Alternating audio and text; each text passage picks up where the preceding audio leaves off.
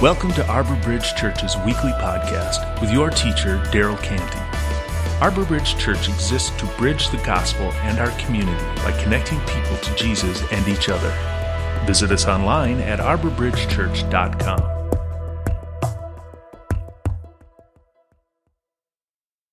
So I, I, um, I was once talking with this young woman about God. Um, she had been raised um, in a Christian home. Uh, she had gone to a Christian school, um, and uh, her experience of God had been very negative.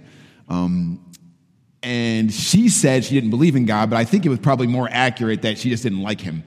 Um, and the main, the, the main way she experienced God was rules and guilt and shame. so there's all this anger that she had connected to God. So over the course of several meetings, we had like all these conversations about God and you know who He is and what He's like, um, and how you know we were talking about how she pictured God. Um, and uh, one of those meetings, you know, when we were talking uh, about about all her thoughts about God, and I, I was trying to say, I don't, I don't think that's who God is, or I don't think that's what He's like. He is the greatest good. That statement was so offensive to her. Uh, I, I, wish that I could, uh, in the moment, I wish I could have took it back. Uh, it was so offensive. Her experience of God had been so negative that the idea of God being the best thing or the greatest thing was, was incomprehensible to her. Like, I, after I made this statement, there was no getting her back. You know, we, we ended up kind of trailing off. We stopped meeting. Um, it, it, was, it was like I said to, to her, you know, like uh, Hitler was a good man and she was like a Holocaust survivor. I mean, she thought it was so repulsive um, that. So, obviously, so many people, um, so many people have experienced God like that. Um, you know, the same way this young lady has. Um, it, when Jesus was on Earth, he interacted with lots of people who had an experience like that. Um, and for them, they would have said, God doesn't exist, or if he does exist, he doesn't care about me. Um, so, to that group of people, to a group of people like that, Jesus says, Come close to me. Come close to me. And he says this Blessed are the poor in spirit, for theirs is the kingdom of heaven. Blessed are those who mourn for they will be comforted. Blessed are the poor in spirit, for theirs is the kingdom of heaven. And blessed are those who mourn, for they, um, they will be comforted. That hadn't been their experience, of course. That hadn't been their experience. Um, they had been mourning, um, but they hadn't been comforted. And uh, God seemed to either not care or he seemed to be blessing lots of other people um, who seemed to be getting what they wanted out of life, but but not them. So Jesus shows up and begins to teaching, you know, teaching this idea that that's not quite right. That the people, you, you looking at other people and thinking that, oh, they're the ones who are blessed and I'm not blessed. He's saying that's, that's, that's not accurate. Um, that's not right.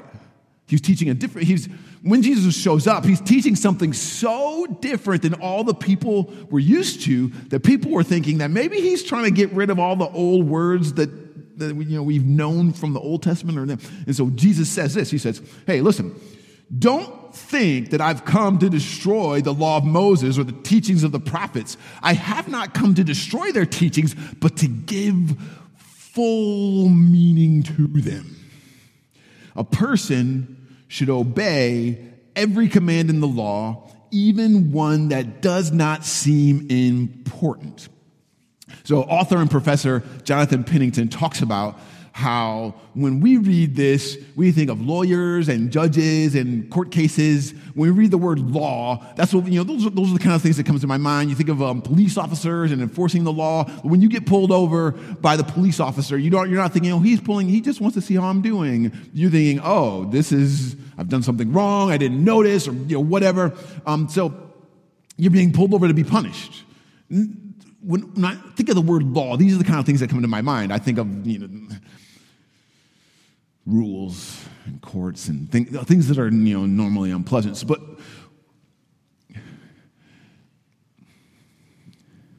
when the Lord Jesus uses the word law, he doesn't, he doesn't just mean rules. Um, he means so much more than that. Uh, and, and if we think he just means rules, then you and I, we haven't gone far enough into what he's actually saying.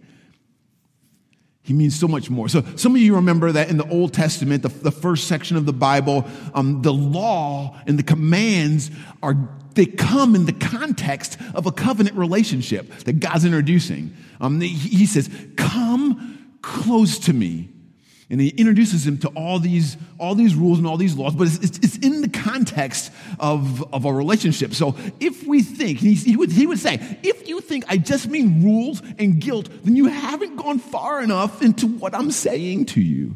It's far better than that, it's way more than that. Jesus says, Don't think that I've come to destroy that. Why would I want to destroy that?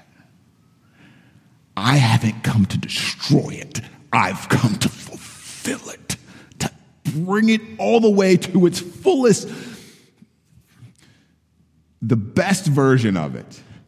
The law commands are not at the center of what Jesus is talking about. He is.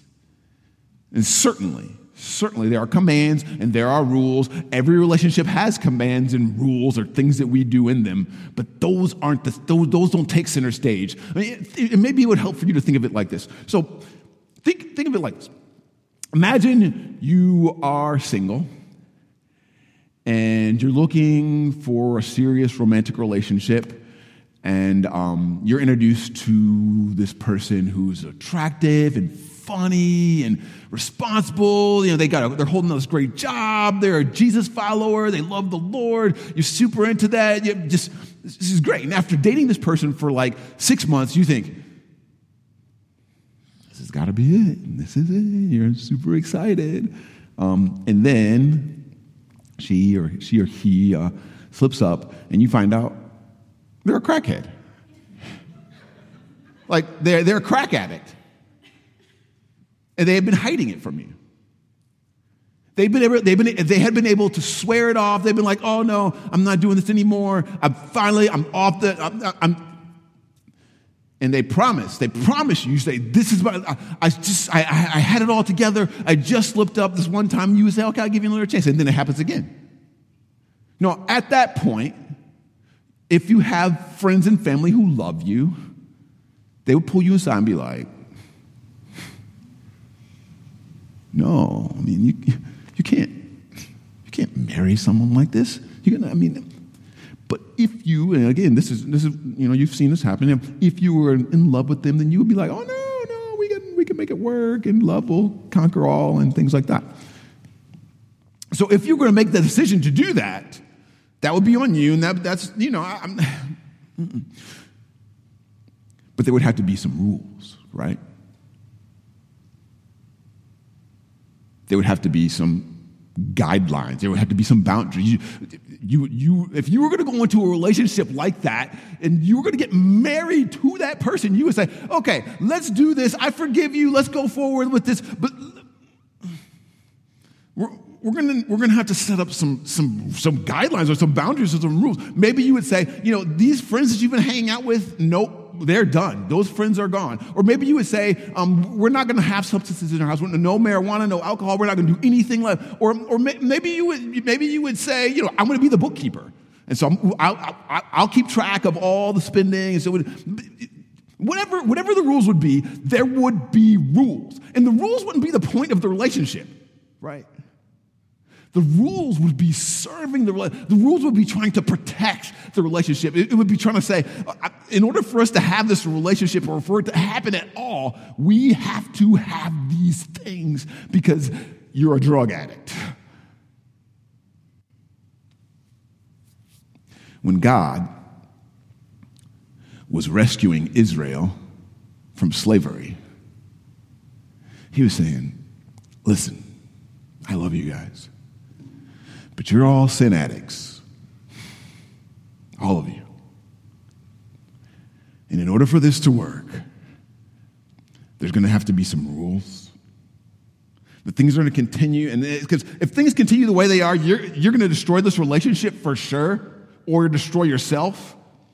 But if if if I can invite you into this and I can lay out some rules about how things should go, things will go way better. So let me introduce you to this covenant. Let me introduce you to the law and the prophets. And again, if you think this, if you think that was just an ethical conversation, then you have not gone far enough because that was the furthest thing. The rules serve the relationship. Jesus shows up and says, listen, when God said law, you guys heard rules. You guys heard commands, but you didn't go far enough. You didn't go far enough into what he was actually trying to say. What you, what you should have heard is relationship. What you should have heard is, I want you. And then he says, Let me give you some examples of what I mean. You have heard it said that it was said of those of old, You shall not murder, and whoever murders will be liable to judgment.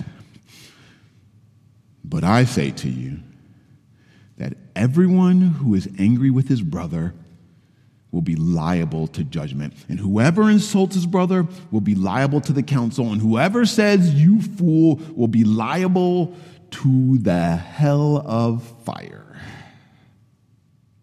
So when, when somebody, when a teacher at that time, when a teacher would start off, it was a common way for them to start off a, a teaching with, you have heard it said. And usually they would follow that up with, here's my new teaching about that, or here's my way of contradicting that idea. So it was just a, it's just a form of teaching that lots of rabbis did, not just Jesus. They would say, you've heard it said, and then they would say, but I say this thing, this thing. This is, this is what Jesus is doing. Jesus isn't setting himself up, though, as a contradiction to the law. He's setting himself up as a contradiction to the way that they approach the law. The way that you approach the law is short and shallow and small. I'm telling you, take it to its fulfillment all the way. I'm asking you to take it further. The problem the Pharisees and religious leaders and experts in the law had with commandments wasn't that they were taking them too far. It was that they didn't take them far enough to their fulfillment, which is Jesus and Jesus says, All right, let's fix that. Let's fix that. Let's fix that. So, um, when you were a kid, did your parents ever force you to apologize to someone? And when you did, you were like, sorry, right? You were still angry. Um, you said it through clenched teeth and balled up fists. And let me ask you this. Uh, think about this for real. Does that mean that your parents were wrong to make a rule that forced you to say, I'm sorry?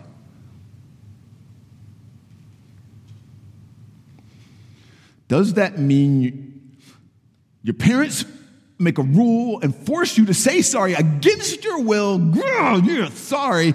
Mm, was it wrong for them to do that? This week, my mom reminded me of a story. Um, when I was a kid, I was playing with my sister um, in this forested area, and they had um, the, this forested area had some some apple trees in it. I don't really remember what I did. If you if my sister ever comes, you can ask her. I'm sure she'll, she'll remember. Um, but I had gotten the best of her. And I ran away from her so she couldn't catch me, and I didn't, I didn't come back. She was steaming mad at me. so mad. So when I came home, my sister and my dad are waiting for me in the driveway. And my dad was forcing us to apologize to each other. He's standing between us. So I'm walking up the driveway. I'm on this side, my dad, and then my sister. And my sister is standing behind him. And my dad says, You guys, you know, you guys need to apologize. And so I was like, Sorry. Sucker. You know, I just, I didn't say that, but that's what I was, uh, I, I, I had that, I'm, you know, too bad. Sorry. And she said sorry. But by the time that she said sorry, I was close enough to her where she had she revealed she had an apple that she had and she threw it at me. It hit me right in the face, knocked my glasses off. I was livid. I, I, swear to you, if my dad wasn't there, we might have killed each other because I was so mad, so mad.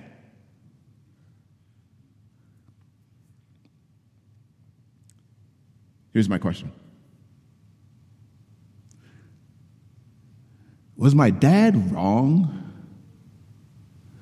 to force us to say sorry to each other?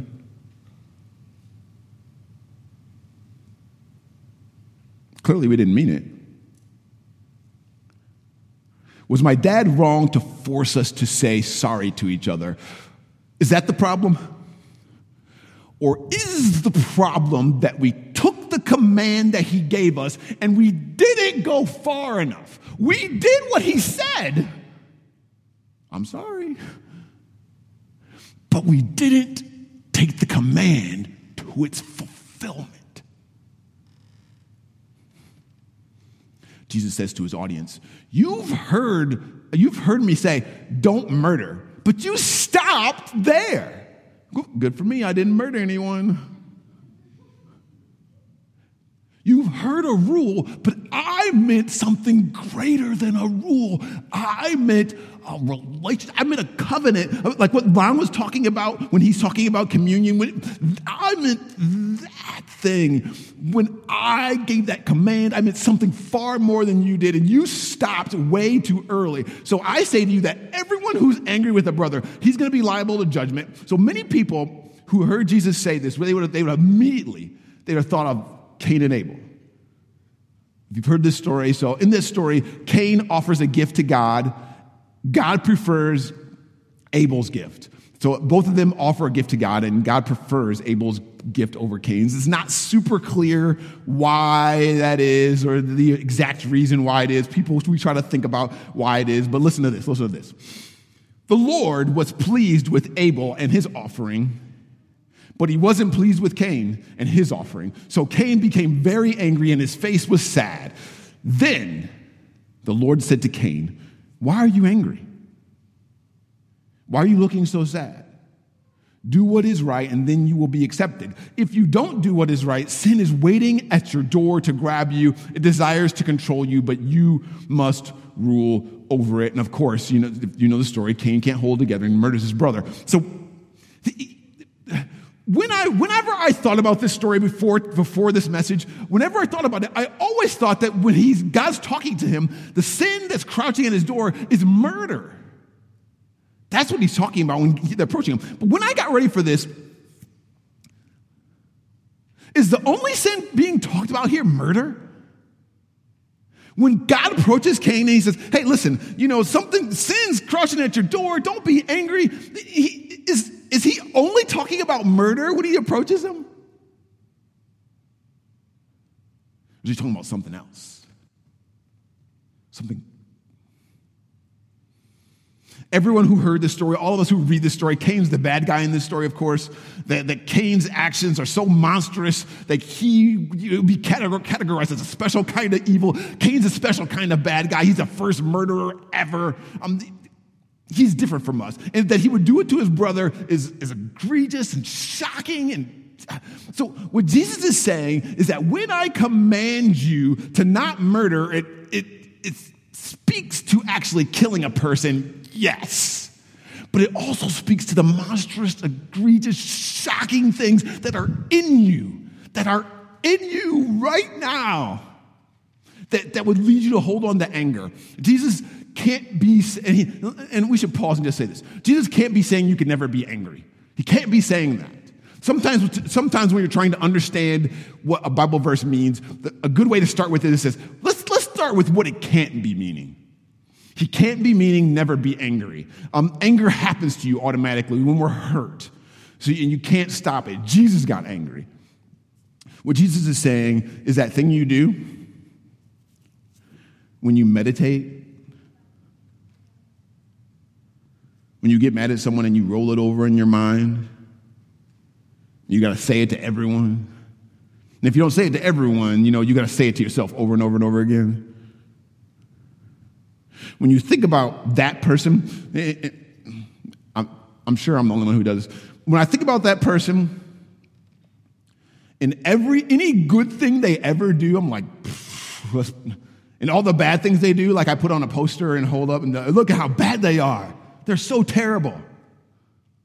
He's saying, when you do that, when you do that, you are in danger.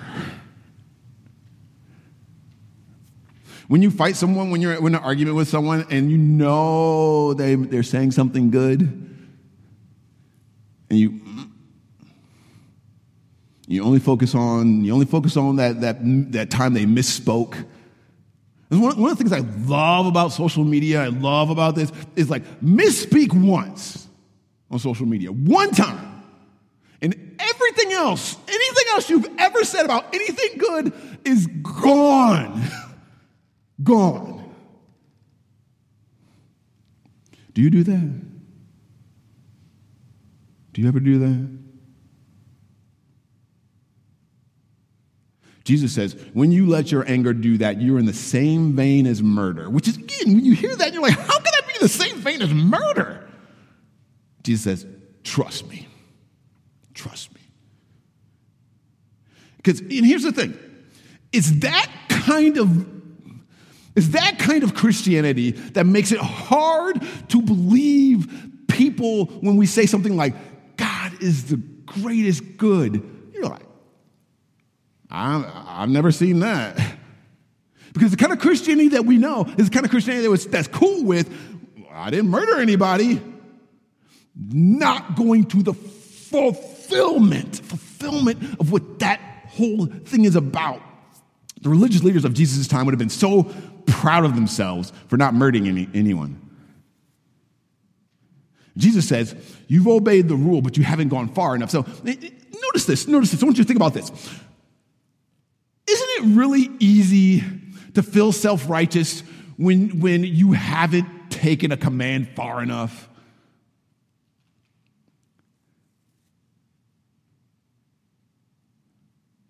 When you take the command in the first step, you're like, okay, well, I'm not doing that. Look at, wow, look at how. If you take it to the fulfillment, you won't feel as self righteous. Jesus would say that's not far enough. So me, I'll give you an example. At my, at my house, I always feel really self righteous when I say I'm sorry.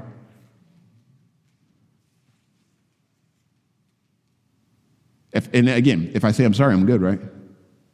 I'm sorry. We're good right now. We're good, cool. We're cool, right? And if you bother me, what do you want? I said I'm sorry. Self righteousness. What Jesus will say is this Oh, Darryl, you said you're sorry. That's great. Not far enough, right? You haven't gone far enough. You did something good. That's nice. You haven't murdered anyone and you said, I'm sorry. Good. But you haven't gone far enough. So, when our parents used to say you know, to us as kids, you know, they say, say sorry. And we did it. You know, we did it sometimes. We didn't really mean it. They would say something else sometimes. Some, maybe some of your parents said this. They say, okay, now say it and really mean it. And again, obviously, as we don't, we're not, we're, when you're a kid, you don't have the vocabulary to say this, but you're like, what do you want from me? right? What do you, like we can force ourselves to, to mean it. You know? And again, if you were, as a kid, you, if you were a good actor, you might have been able to convince your parents, okay, good job. But if, I mean, some of us were like, if we were more articulate when we were kids, we might say something like this Mom, Dad, um, I'm glad to say I'm sorry. But to have the kind of change in my heart that you're asking for, I can't do that right now. But if you give me some time, if you give me a minute, I might be able to go away. Um, I don't know, meditate, pray about it, think about it, phone a friend, write it out, to, to, you know, to take credit for what I, you know, what I did. I, I might be able to, to think it through, take things to their fulfillment. I might need some time to do that. I might. I think that's what God was asking Cain to do. That's what Jesus is asking his followers to do. To go far in fulfilling the law and the prophets. Go far in fulfilling it. It's far harder to feel self righteous when you're going, going to that place. It's so hard. it's, it's hard enough where self righteousness goes away. And, but again, when you behave that way to people around you who, who, who have any idea about, when you behave that way and somebody says to them, man, God's the greatest good, they're like, yeah, I know. I, I interacted with them and they went far in fulfilling. They went a long way. They went way past. then you're out of the world. Then you're out of the world. This, Jesus says this this is how I want you to conduct yourself in these matters. If you enter a place of worship and about to make an offering, you suddenly remember a grudge a friend has against you, abandon your offering, leave immediately, go to this friend and make things right. Then and only then come back and work things out with God. Or say you're, uh, you're on the street and an old enemy accosts you. Don't lose a minute. I want to read this again and just think about this for just a second. Think about what this is asking. And, and again, this won't be very hard to you to do. Bring up somebody you don't like. And think about your interaction with that person and what he's saying right here, right now. It's crazy talk. It's crazy talk. It is crazy talk. And when, when you know people who actually do this, you're like, oh my goodness. So let's pretend that you're actually going to do this. This is how I want you to conduct yourself in these matters. If you enter a place of worship and you're about to make an offering, you suddenly remember a grudge a friend has against you. Abandon your offering, leave immediately, go to this friend and make things right. Then and only then come back and work things out with God. Or, or say you're on the street and the old enemy accosts you. Don't lose a minute. Make the first move, make things right with him. I, am like, Jesus, how dare you ask me to make the first move? I hate that dude. Man. Jesus, is this what you meant by do not murder? Eh, eh, in a word, yes, yes. This is what I mean. Do not murder, but go further. Go further. Saying sorry, like when we were kids, that's awesome. Do that. And then go further. Go further.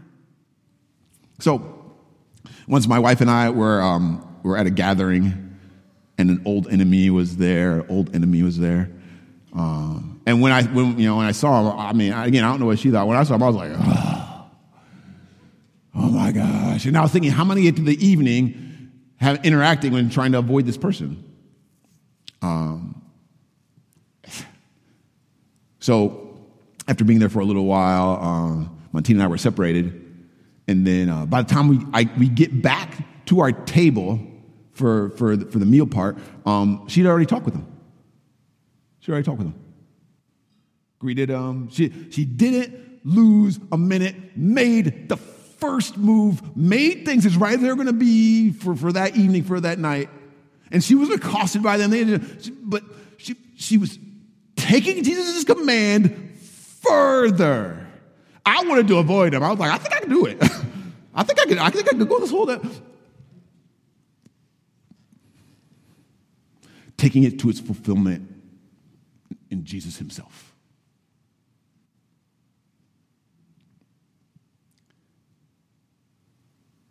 The theme of Jesus' ministry is reconciliation, and we're out of sync with him, and we stop short of that in our lives. So, do not murder. If you've done that, then we, you need to repent of that. Say you're sorry. But further, keep going. take things further, make things right. The ministry, ministry of reconciliation. So, when, when the people in your life um, experience that kind of mercy, that kind of initiative taking, there is no way they won't feel the goodness of God. And when those, those words are mentioned, they'll be like, oh, yeah, I know what that looks like. I know what that's like. I saw one.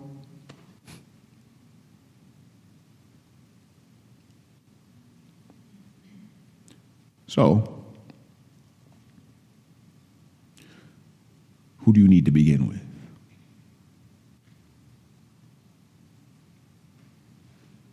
Who do you need to uh, go past an apology with? Maybe, and again, in my house, I've, I, I got my sorries come freely. I'm sorry.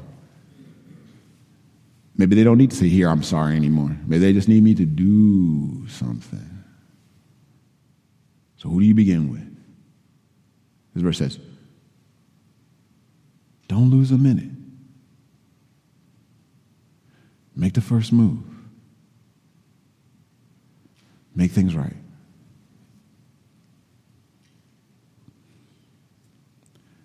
Let's pray about that. I got a couple announcements I want to share with you, and then uh, we'll be done. Dear Father, uh, I don't like it. I don't like it.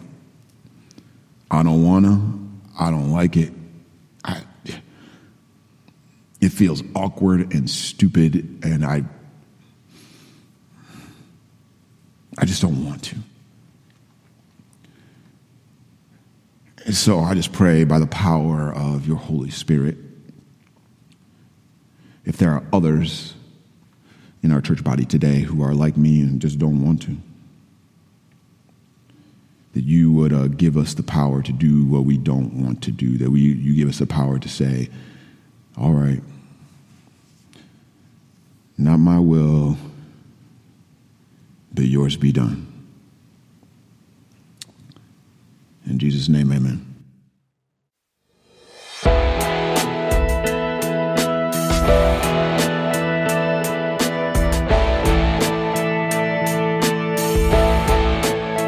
Thank you for listening. If you would like more information on our church, visit us online at arborbridgechurch.com.